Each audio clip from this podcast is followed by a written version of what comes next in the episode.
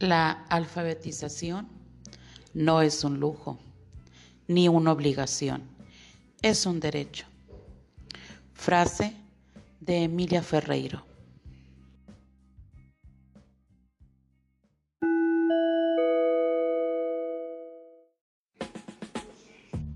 Hola a todos, mi nombre es Gemma Perpuli y el día de hoy estaremos escuchando un tema muy interesante. Creo que todos en algún punto nos hemos preguntado o cuestionado o recordamos nuestra infancia. ¿Cómo es el proceso de aprender a leer y escribir? Estemos atentos, vamos a escuchar.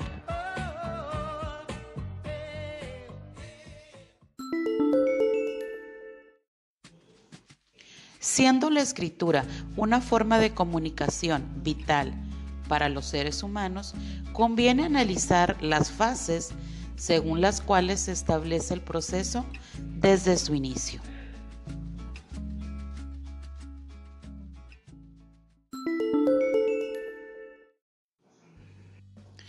Los seres humanos cumplen diferentes fases a nivel de desarrollo para conseguir el dominio de habilidades más complejas. En el caso de la escritura, existen diversas bases que se deben de cumplir antes de estructurar dicho proceso.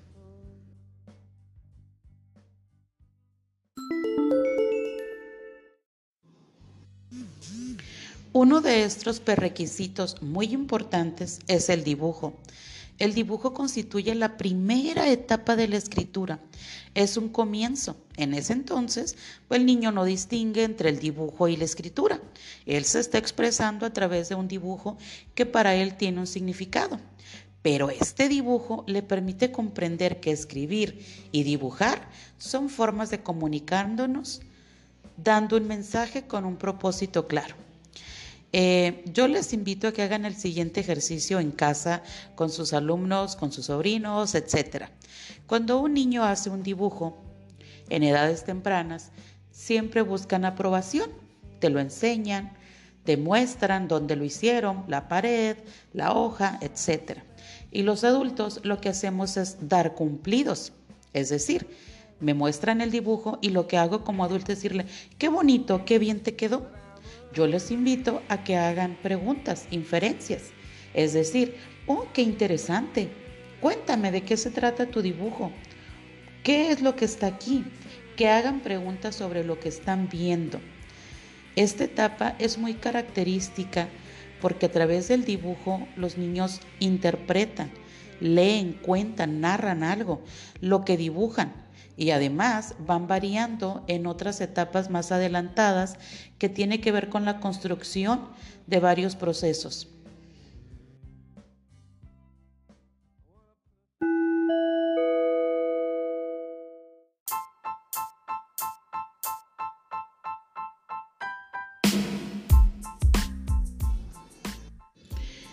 Emilia Ferreiro, una investigadora, pedagoga y psicóloga, a partir del año 1974 inició sus trabajos como profesora experimental, estudiando y explicando las teorías sobre el sistema de escritura en la niñez antes y durante el proceso. Su carrera ha tenido grandes aportaciones sobre este tema.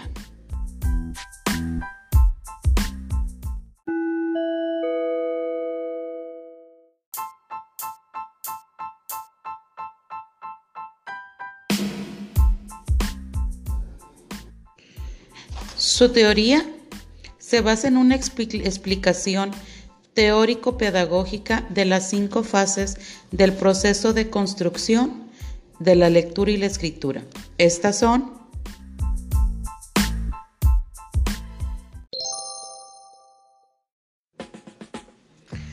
fase simbólica, donde los niños no elaboran hipótesis de los nombres proporcional al tamaño del objeto, es decir, estableciendo cierta relación no convencional a través del carabateo y los dibujos con medidas y formas.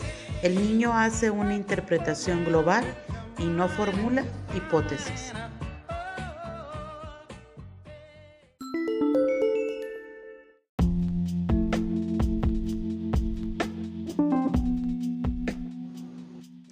Fase 2 o etapa de escritura. El niño en su lectura y escritura busca combinar las formas de las letras. En esta fase el niño intenta escribir.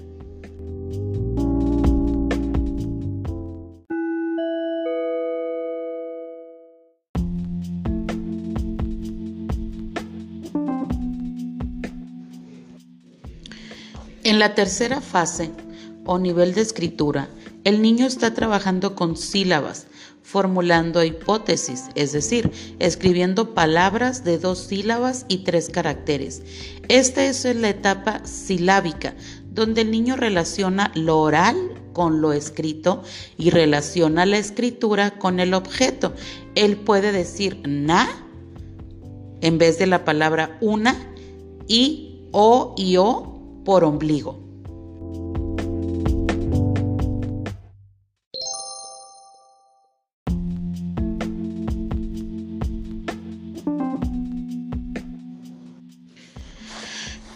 En la cuarta fase, el niño está trabajando la hipótesis silábica para la alfabética. Este conflicto le sirve para incorporar el número mínimo de grafías y establece una relación entre sonidos y grafías. Esta etapa de escritura está en transición silábico-alfabética. La escritura convencional, aunque todavía hace sus intentos de lecturas, son fallidas.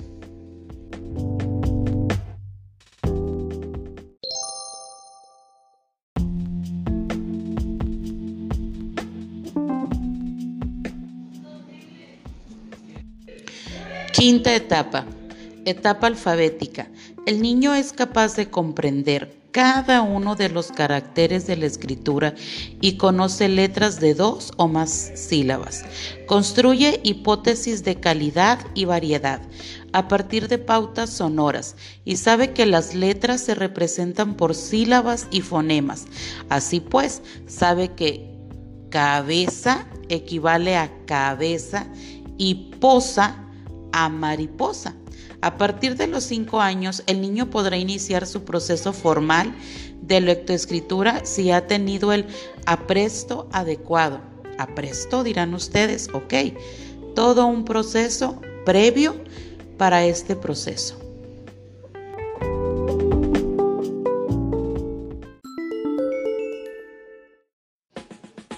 Naturalmente, este proceso de cómo aprenden los niños y niñas a escribir le tomó a Emilia Ferreiro, junto con su compañera de investigación, Ana Teborowski, mucho tiempo de aplicación y verificación.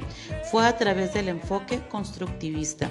Emilia Ferreiro ha estado en medio del debate y lo cierto es que la ha revolucionado la alfabetización y la lectoescritura en su configuración histórico-social. Ella lo expresa así. A lo largo de la historia, el ser humano ha desarrollado diferentes maneras de interactuar por medio del lenguaje. Hoy en día, no se lee ni se escribe como 200 o 300 años atrás y las personas adultas no se relacionan con los textos como lo hacían a los 10 o 12 años de edad. Es decir, todo ha sido un proceso de cambio constantemente. Pero la manera de comunicarnos está ahí. Las palabras y los dibujos significan algo.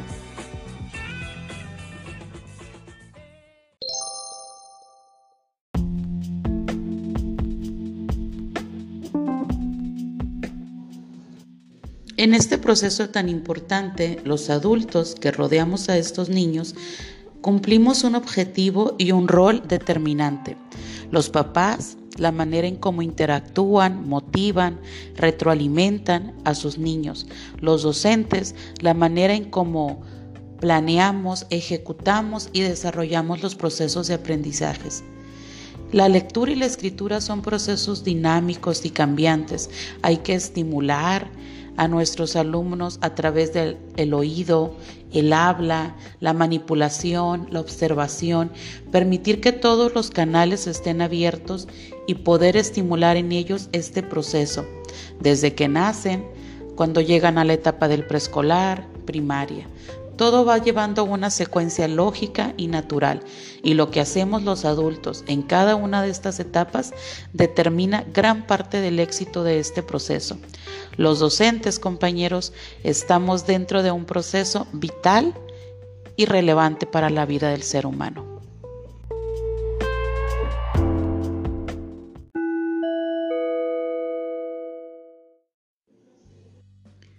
La escritura es importante en la escuela porque es importante fuera de ella y no al revés. Gracias por su atenta escucha. Hasta pronto.